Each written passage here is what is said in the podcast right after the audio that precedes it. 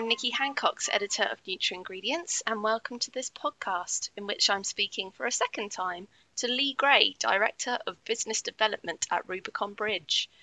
When I last spoke to Lee back in July, he told us about how Rubicon Bridge streamlines the regulatory compliance process for companies looking to expand overseas.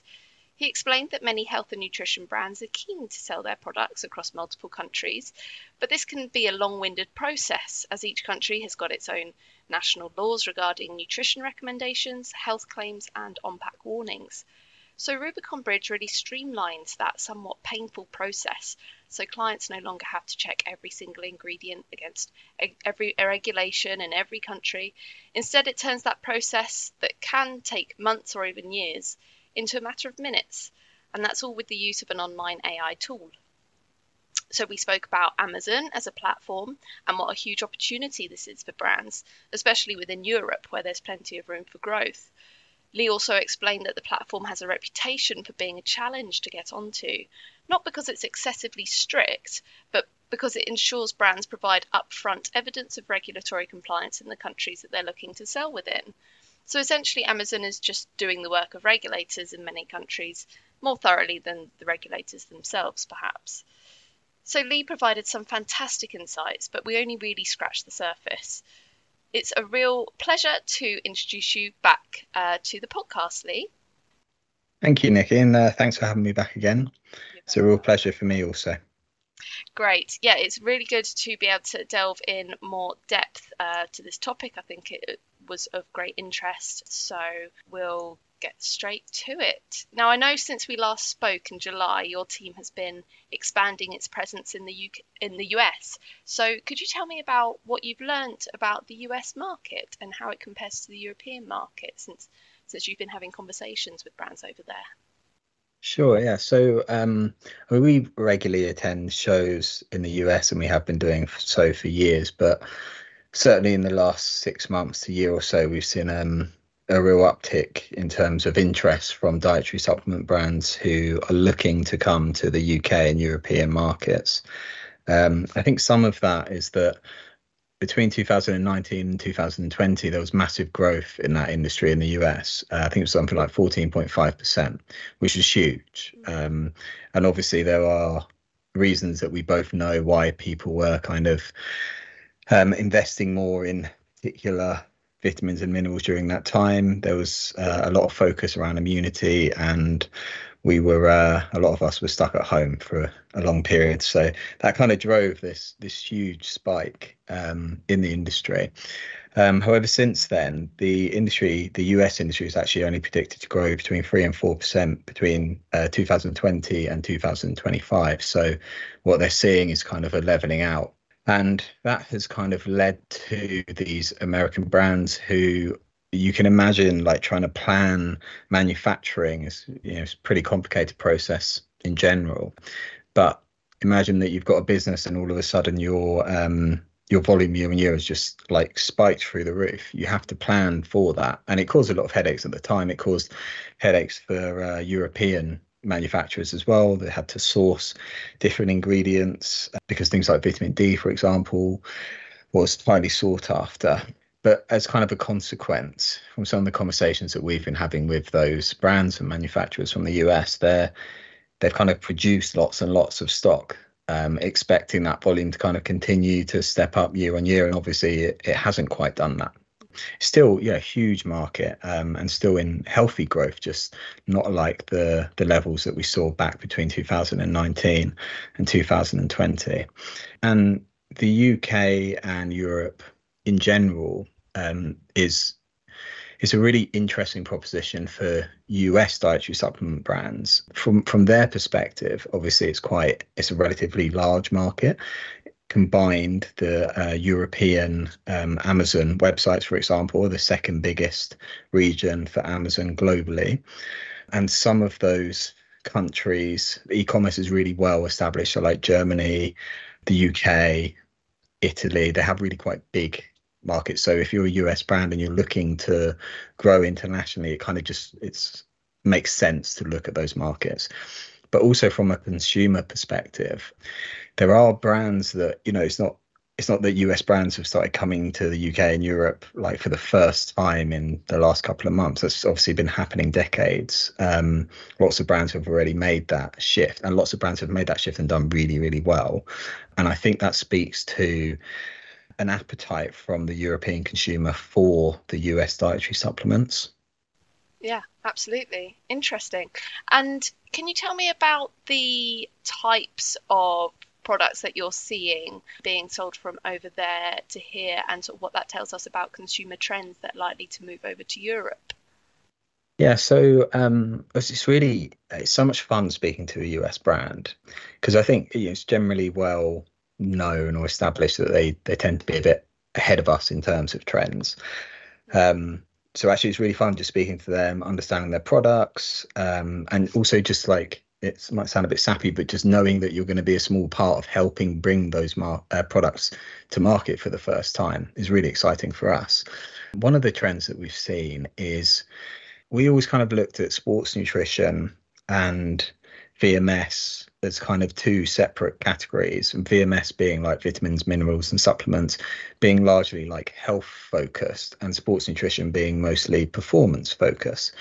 And actually, I d- I don't know whether it's just more and more understanding about um, nutritional uh, products, but what we've seen is kind of a crossover emerging of those two categories. So some of the US brands that we've helped come over to the UK and the EU, the reason why they're doing particularly well is that they've kind of merged the two categories in the sense of they're offering a sports nutrition product that is health promoting. Yeah.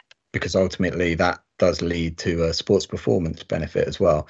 So that that's one really interesting trend that we've seen. Um, likewise, kind of European brands that we've helped go over to the US. Um, the US love a story. They love um, credentials.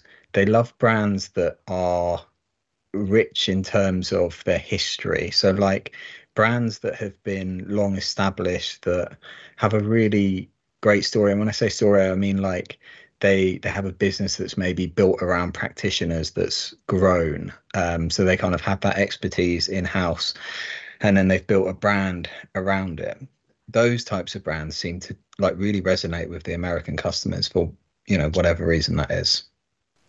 Yeah, it's a really good point that you make about this merging of sports nutrition and VMS and uh, a lot of brands really trying to figure out how to make the most of that trend because obviously it's a huge opportunity here for brands to start to appeal to a wider audience of consumers by sort of diversifying their health targets and their products on offer. But um, you don't want to do this to too large a degree and then lose your focus.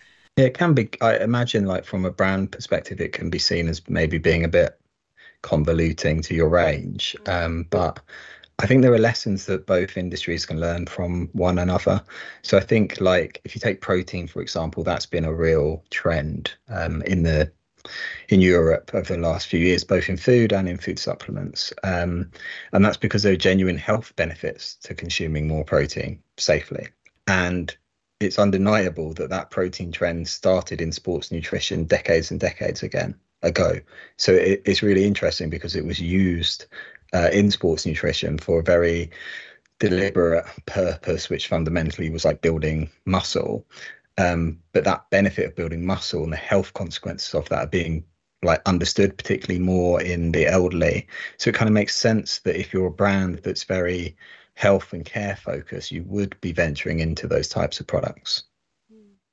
I'm interested to hear about um, your advice then to companies that are looking to um, expand either from the Europe over to the US or vice versa. Where do your conversations start? Unfortunately, often a little bit too late um, because it's not uncommon for, if take the scenario of um, maybe a US brand that's looking to come to Europe for the first time. They do all their homework, they do all their customer research, they identify products that they think are going to work in those markets, and they have a rough idea on volumes and what it could do. It's quite often that they won't engage with us or with uh, another regulatory uh, consultancy to actually look at the both the regulatory requirements but also Amazon's requirements for launching those products. So too often that happens just a little bit too late. The best time is when you're like in the infancy of that idea of growing internationally.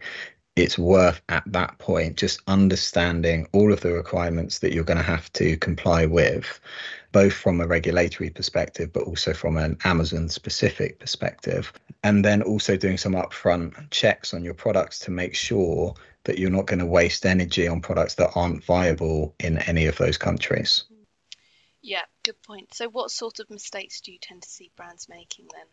So, specific to Amazon, I think it's probably not well known that food supplements are treated as a restricted product category, meaning that you need to provide evidence of compliance before you go to market. That information is out there. You can find it on Amazon seller help pages, but for whatever reason, it tends to get missed.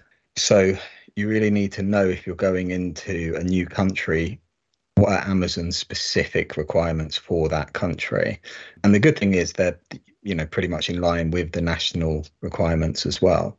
So in terms of what is required of a brand when they're going into either the UK or one of the EU markets, there's always some evidence of compliance that's required. For each of those countries, you'll need to provide a fully compliant and locally languaged packaging artwork file. Some of the mistakes that we've seen on that pr- pretty i mean to you and i being british would be pretty common and obvious but to a us brand forgivable and less obvious so really obvious things to us like labeling your product a dietary supplement instead of a food supplement there's also uh, if you're a us brand coming to the eu or the uk you very rarely can kind of retrofit your existing health claims because our system um, just works very differently to the one in the US. Um, there's obviously a predefined list of authorized health claims that you can make. So instead of trying to retrofit what you currently, the claims that you currently make on pack to the EU and the UK markets, you really need to find out what are the claims that you can make and then make them work for your product. Um, so that's another thing that we see.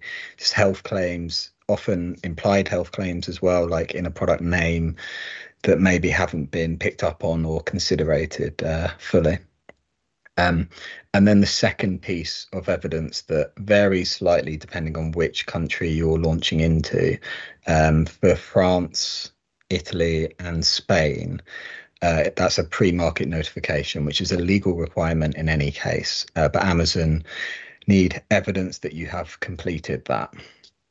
Um, and the common mistake, I guess you could call it, that we see with that is just a lack of knowledge around that system and that process. So too often brands will try to launch, get asked for this documentation, and then the first question is like, like I don't even know what this is. The, your best bet is speaking to someone like ourselves who not only know that requirement, but we complete pre-market notifications for brands all the time, so we really know the system and how it works. For Germany, the UK, uh, and the Netherlands, Amazon will ask for one of three things: either a GFSI certification, which is the Global Food Safety Initiative, so things like uh, BRC, and that's of the manufacturing facility where the product has been produced. That is occasionally um, an issue for US manufacturers because it isn't always a standard that they are routinely audited to. It can also be uh, an issue for European manufacturers because food supplements, uh, as you know, is a weird and wonderful industry, um, and how people get into the industry is often quite interesting too.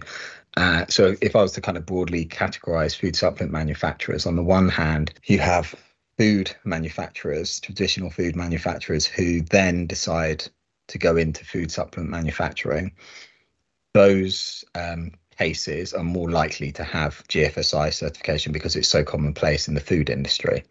The second classification of manufacturers would be uh, medicinal or medicine manufacturers who then venture into food supplement manufacturing and those ones are less likely to have GFSI certification because as a business they haven't needed it up to that point.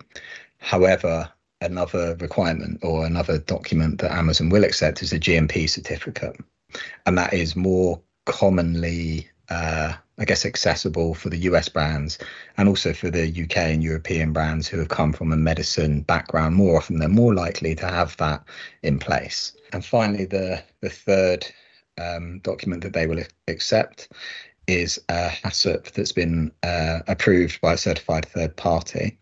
HACCP is the uh, hazard analysis and critical control point. So it's a standard again within the food industry.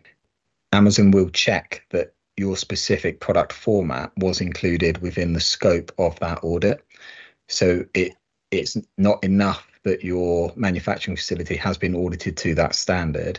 The actual uh, manufacturing process that relates to your product must also have been included within the scope of that audit.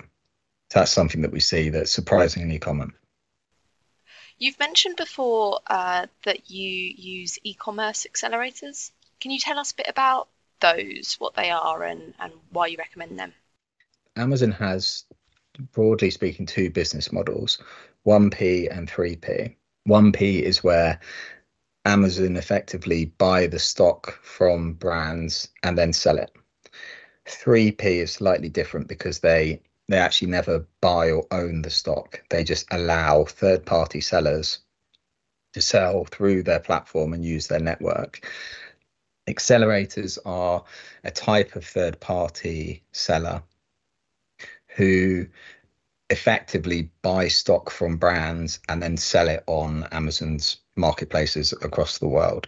Um, and the reason why they can be quite beneficial to work with is because uh, e-commerce is intrinsically kind of complicated what what the consumer sees is incredibly simple and i think that's been a big part of their success but when you start to think about the millions of different products that they sell and actually when you search for a product if you ever stop to think like what is it that's making the products on that first page appear on that first page you'd never think of that as a consumer um, but if you're a brand it, it's super important because if you're not on that first page how likely are you to even be seen by the consumer, much less likely. So accelerators are really good at just doing all of that for you. And they can also handle shipping and distribution and everything like that. The one thing that they typically don't handle is regulatory compliance, but that's where a partner like Rubicon Bridge could come in and be really useful for you. And so, how much will using an accelerator impact your margins? Um, so, undoubtedly, it will because they are reselling your product. Um, so obviously they're a business. They need to make profit. They need to they need to make margin on everything that they sell. But it's worth looking at the alternative because Amazon are also a business and they also need to make a margin on everything that they sell. I say it's worth looking at the alternative because the alternative you're likely to have to hire internal resource. And there's kind of two catches with that on the first one, e-commerce experts are pretty well sought after. So it's not going to be an entry level position if you if you really want to nail it. It also might be a whole team. My only, I guess, thing that I would add to that is that some of these accelerators are proven to be very good at selling on Amazon. Um, and any e-commerce team that you build internally as yet will be unproven. So it's kind of less of a risk in that respect. Okay. So the US and the UK are huge markets. So beyond that, what, what countries are supplement brands really interested in targeting and, and really going to want to target?